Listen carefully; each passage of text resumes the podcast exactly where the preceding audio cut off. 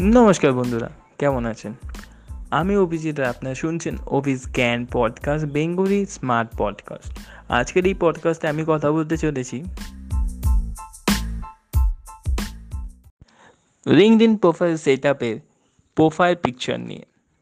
LinkedIn একটা অসাধারণ platform আর যদি লিঙ্কডিনে গ্রো করতে হয়, তাহলে পরে লিঙ্কডিন প্রোফাইল পিকচার আর ব্যাকগ্রাউন্ড পিকচার এই দুটোর ওপরে প্রচুর বেশি মনোসংযোগ দিতে হবে।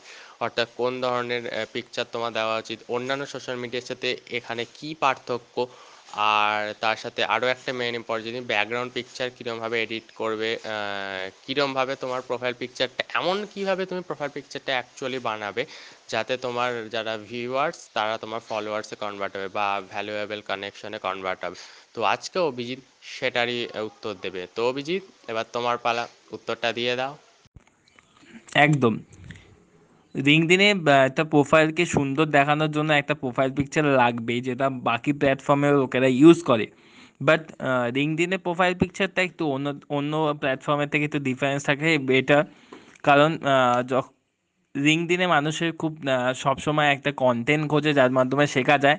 এখানে বাকি সোশ্যাল মিডিয়ার মতন না যে হ্যাঁ কোন প্রোফাইল পিকচারটা কত ভালো সেরকম দেখতে, সেটার জন্য আসে। তো কিন্তু প্রোফাইল পিকচারটা এমন দরকার যে মানুষের প্রথমবার দেখেই খুব ভালো লাগবে এবং তারপরে তার বেসিক জিনিসগুলো আছে। যেমন হচ্ছে একটা এই লিঙ্কডিন প্ল্যাটফর্মে যে প্রোফাইল পিকচারটা হবে সেটা সবসময় একা ছবি থাকা দরকার। কারণ তুমি যদি মাল্টিপল পিপলের সাথে কোনো ছবি দিয়ে এখানে থাকে যে এবার অডিয়েন্স যদি তোমার সেই প্রোফাইলটায় যায়, তারপরে কোনটা অ্যাকচুয়ালি তুমি সেটা বুঝতে পারবে না, তো কার সাথে কানেকশন করছে?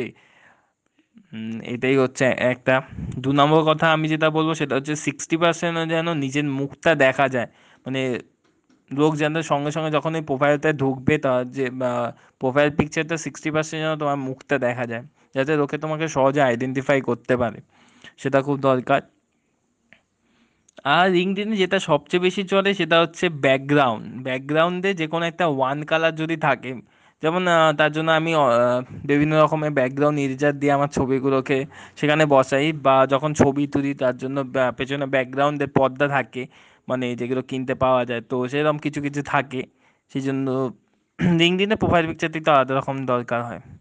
এটাই আর কি বলব। লিঙ্কডইন প্রোফাইল পিকচার গেল। এছাড়া আরও কিছু কিছু আছে। সেটা সম্বন্ধে জিজ্ঞেস করতে জিজ্ঞেস কর। আমি একে একে উত্তর দেবো।